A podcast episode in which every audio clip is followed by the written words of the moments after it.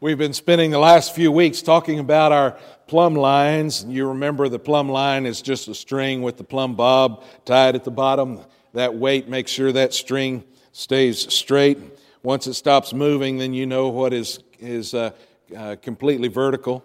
And so you can, uh, you can build from that straight line, uh, put that at the corner, and you can build a, a, a building that is square and, and, and, and true.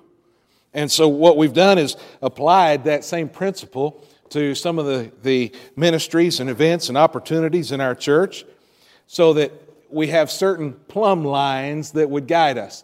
So that our ministries, events, and opportunities have to measure up to these plumb lines to make sure that they are, that they are square with our vision for moving forward.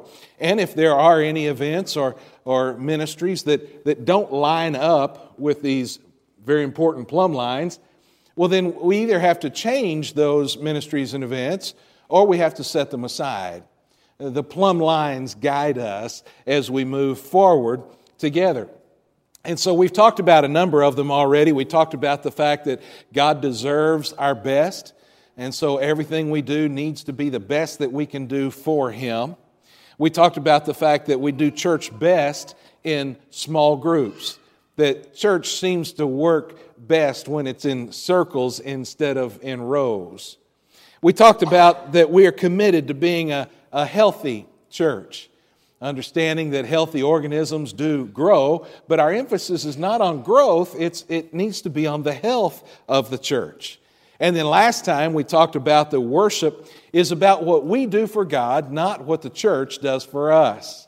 That's an important plumb line for us to remember that worship is what we do for God instead of waiting, expecting the church to do something for us. Well, this morning, I want us to finish with our final plumb line, and that is that the church should make a positive impact on our community. The church should make a positive impact on our community. And as we look at who we are and as we look at our ministries and events and programs and, and such, as we plan on moving forward, we, we need to be certain that what we're doing, who we are about, is making a positive impact on the community. Matter of fact, this one is so important that after Easter, we're going to do a, another five or six week series just on this one how we can make an impact on the community within which God has, has placed us. This morning, I want us to look at this in Matthew chapter 5. If, if you have your copy of Scripture with you, invite your attention to the Sermon on the Mount there in Matthew chapter 5. And we're going to begin at verse 13 as we consider what it, uh, how we can go about being a church that has an impact, a positive impact on our community. Matthew chapter 5 at verse 13. Now, Jesus has just concluded the Beatitudes. The Beatitudes are often seen as the introduction to the Sermon on the Mount. They are more than just introductory, however. The Beatitudes give us a picture of what life in the kingdom looks like. The Beatitudes help us understand uh, what kind of attitude, what kind of outlook on life He would have us to have as members of the, the kingdom, as believers. With that as the backdrop, then, He says in verse 13, you are the salt of the earth. But if the salt loses its saltiness, how can it be made salty again?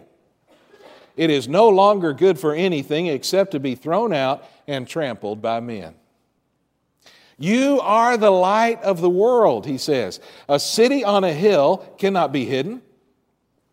Neither do people light a lamp and put it under a bowl. Instead, they put it on its stand and it gives light to everyone in the house. In the same way, let your light shine before men, that they may see your good deeds and glorify your Father who's in heaven.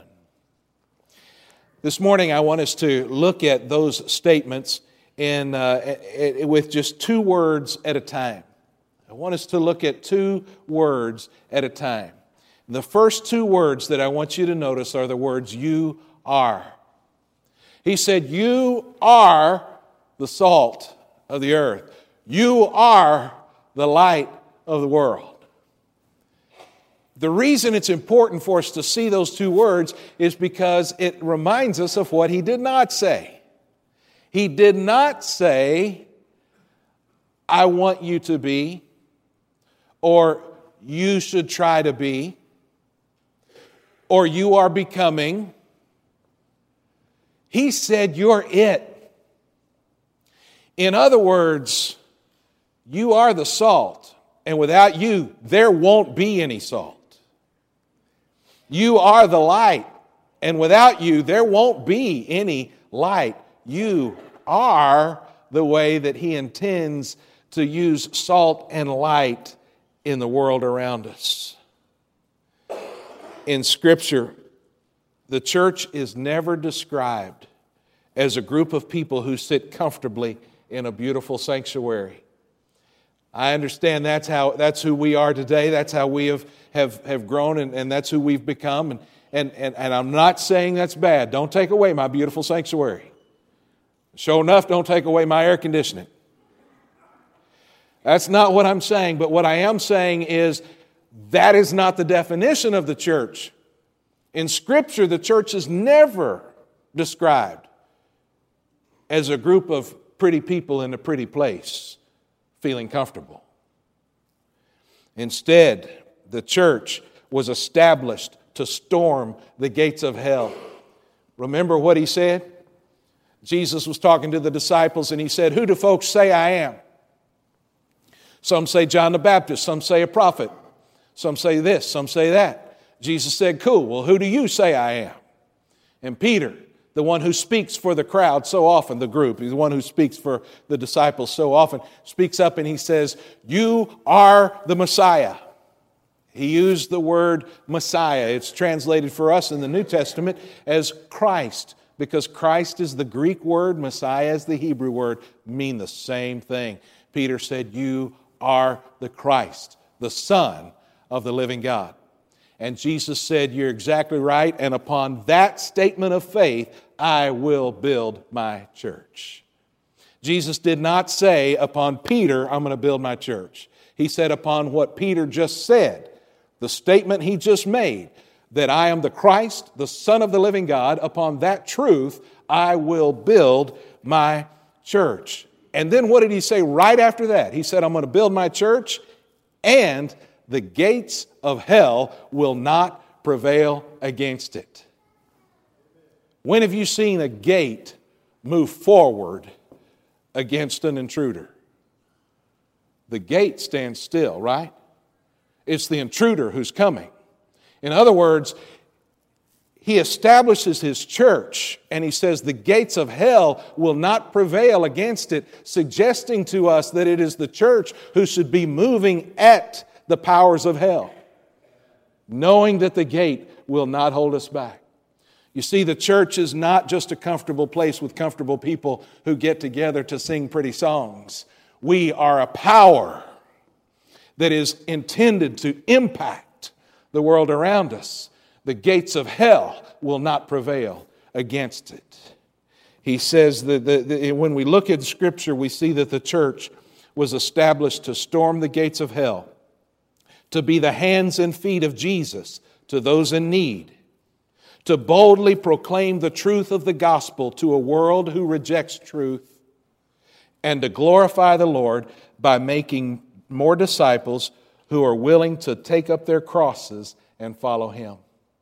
That's what the church is about. It's not about getting together, it's about being a, a power in the world around us. And so he says, You are. Not try to be, you are it.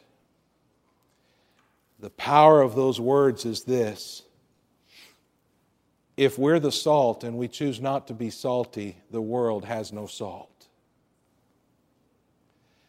If we are the light and we choose to hide that light by staying behind stained glass windows where it's comfortable, then the world has no light. You are it. Then let's look at, the, at, at two more words that are so important the words salt and light. You are the salt of the earth, you are the light of the world. Salt used to be very scarce. For most of the world's history, by the way, salt has been scarce. And because of that, for most of the world's history, it's been very valuable.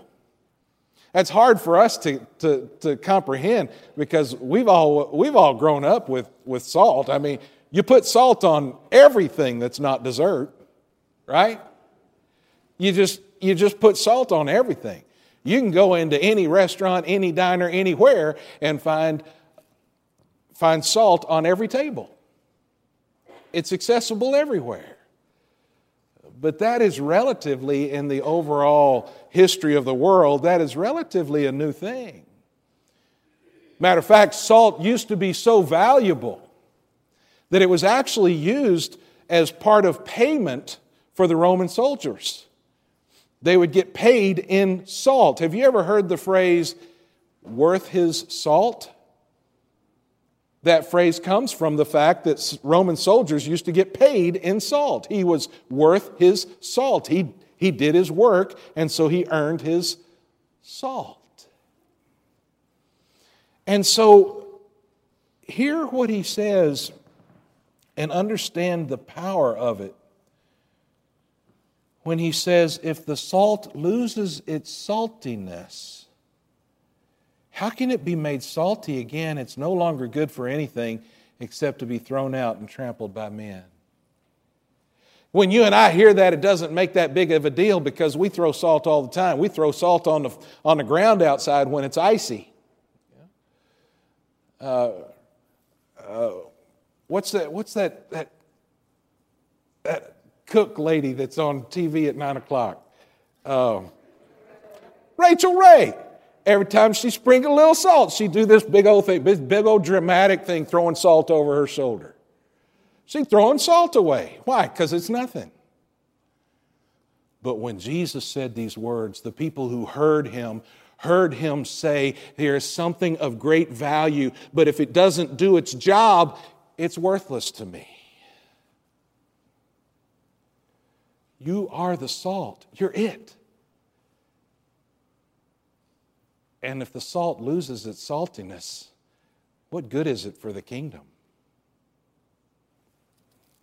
We just let Rachael throw it over her shoulder.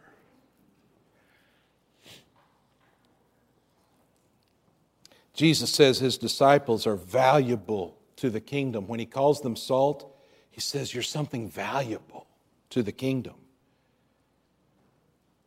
and you can accomplish a great deal. You can make a big impact. But if they aren't going to be who they were intended to be, they aren't useful for the kingdom. In a similar way, he said, You are the light of the world. Light reveals the path that we should take. You know, you're wandering in the darkness, you don't know where to go.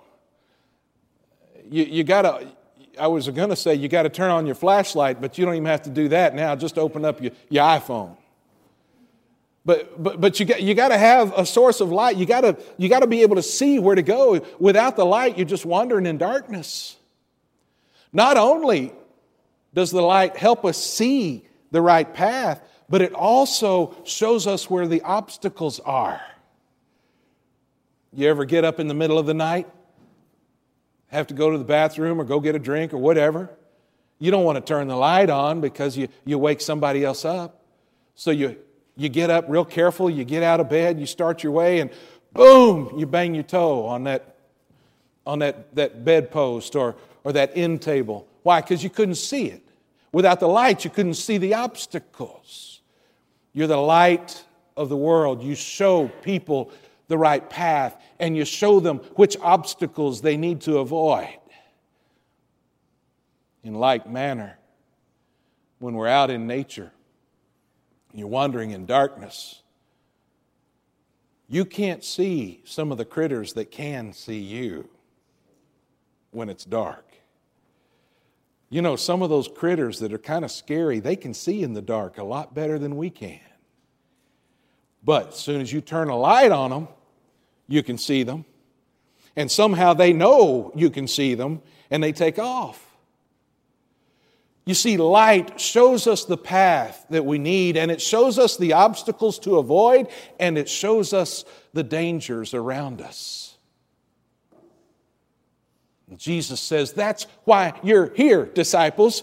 You're here to impact the world, to show them the way to go, to show them the obstacles to avoid, to show them the dangers around them. You are the light. You don't even have a choice about turning off the light, but he says you could hide the light. A city set on a hill can't be hidden. And, and when you light a lamp at home, you don't hide it under a bushel, you let it out there so everybody can see it. And he says, So then let your light so shine before men. You are the light. And he says, if you hide it, what good is it? It's worthless, it's pointless. So, our two words, you are Next two words, salt and light. The next two words are the earth and world. Now, there is a time for a biblical conversation about preserving the earth, about taking care of creation. This is not that conversation. In this conversation, earth and world mean basically the same thing. They just mean the environment in which you find yourself.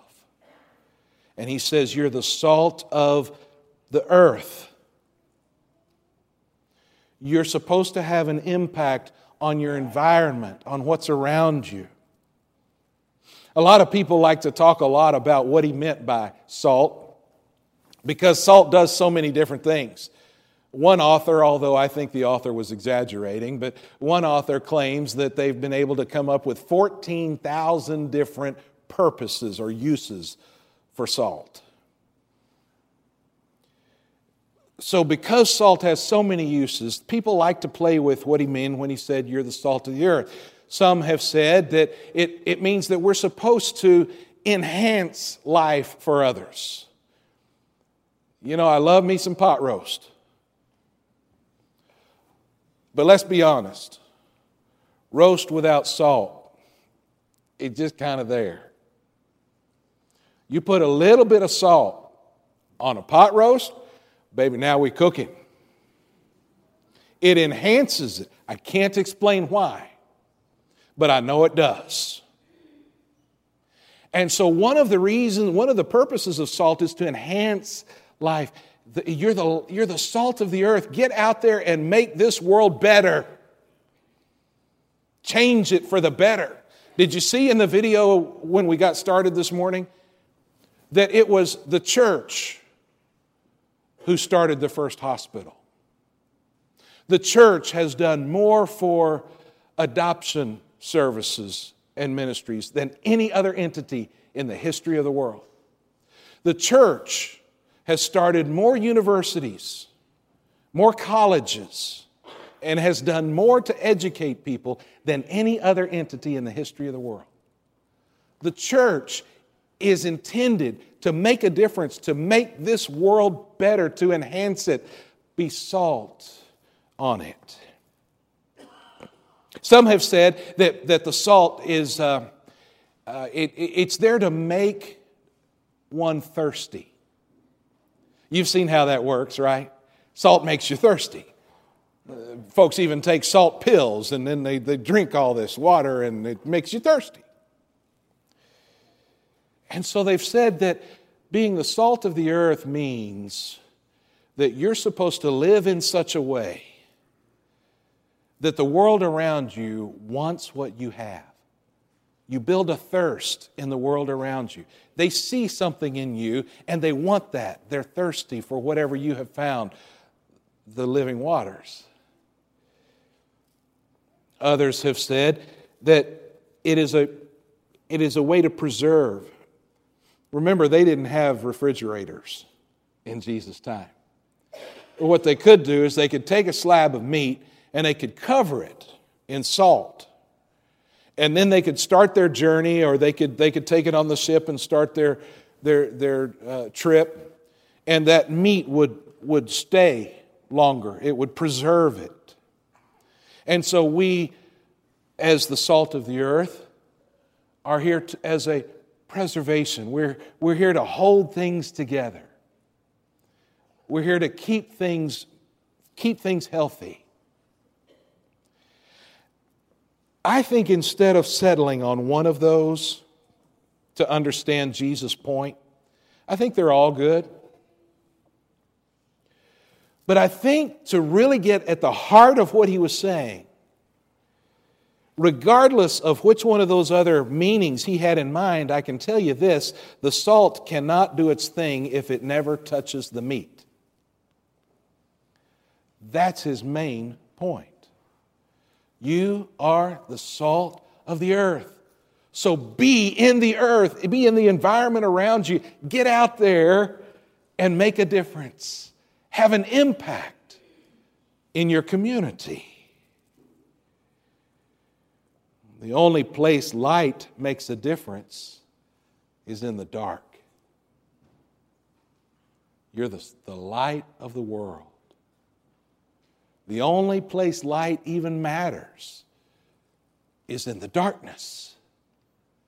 So you get out in the world and you, you, you shine your light to dispel the darkness.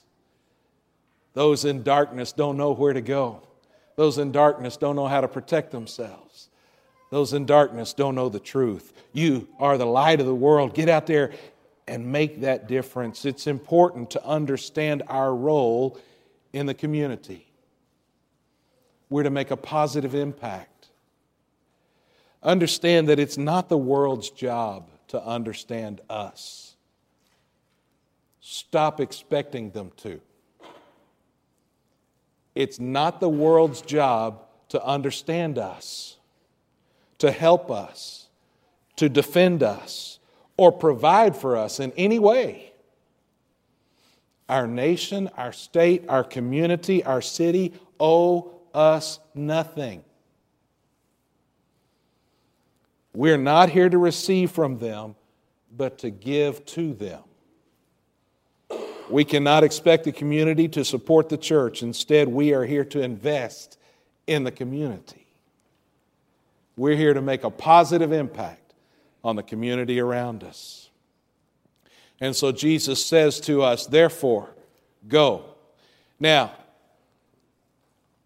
the main verb in this sentence Therefore, go and make disciples of all nations, baptizing them in the name of the Father, the Son, the Holy Spirit, teaching them to obey everything I've commanded you. The main verb in that sentence is not go, the main verb is to make disciples. The word go is actually adverbial, it's, it, it, it, it modifies it. When you look at it in the, the, the Greek uh, context, it, it really is more like saying, therefore, while you're going, make disciples. While you're living your everyday life, while you're at the middle school basketball game, while you're at the baseball game, the Little League baseball game, while you're at work, while you're at the bakery, while you're hanging out around town, while you're visiting with your neighbor, your everyday life, you are the salt and the light. In your everyday life, as you're going, be making disciples, make an impact. You see, we are here for them. We cannot be the church and send out a call for the world to come. We must fully accept our responsibility to to go and make disciples. Two other words I want you to see before we're done. Two other words, they're found in verse 16, where he says, Therefore, let your light so shine before men. that they may see your good works and glorify your Father who's in heaven. It doesn't do any good for you to be the light if you don't let that light shine. If you don't do the things that have an impact, that make a difference. But remember, when you let your light shine, it's not so people can applaud you and say what a great guy you are. When you let your light so shine, when you do the good things that make a difference in the world around you, why do you do that?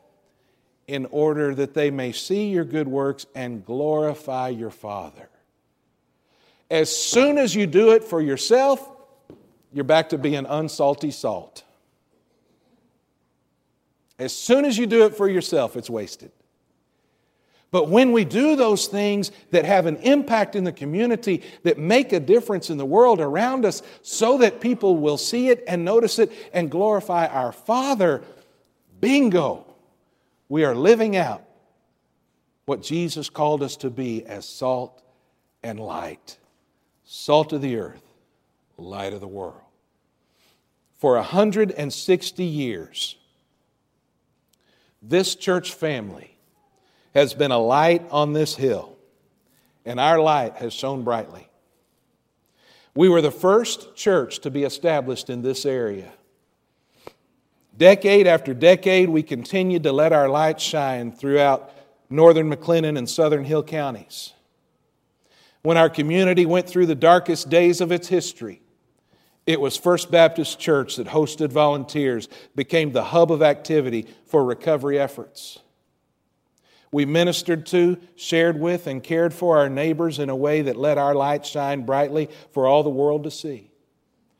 If the Lord lingers another 160 years, we will honor our heritage and continue to sacrificially serve this community with all available resources so that people can see who we are and what we do, and they can glorify our Father in heaven.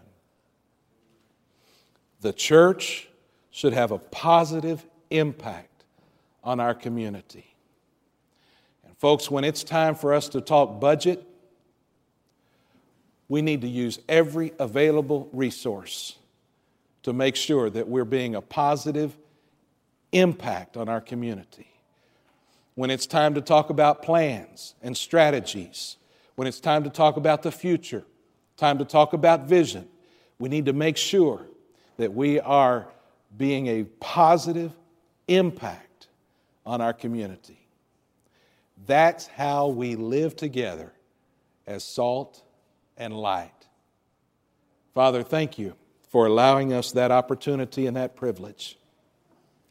Thank you for letting us be the hands and feet of Jesus in the world around us. Thank you for letting us be salt and light. They are change agents. They make a difference, they make things better. Continue to use First Baptist in that way. And Father, we pray that you'd use each of us individually in that way for your glory.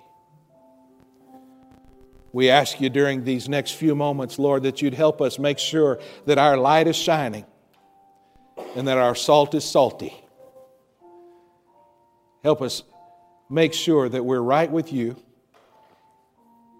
and that we're making a difference in the world around us. We ask your Holy Spirit to speak to us now, to move us, help us to be obedient. We pray in Jesus' name. We're going to sing together, Living for Jesus. And as we sing, Living for Jesus, He may speak to you and say, Now's the time for you to give your life to Him, to really trust Him, to become a believer, a child of God to become salt and light. Maybe He calls you into His kingdom. Would you come and let us pray with you?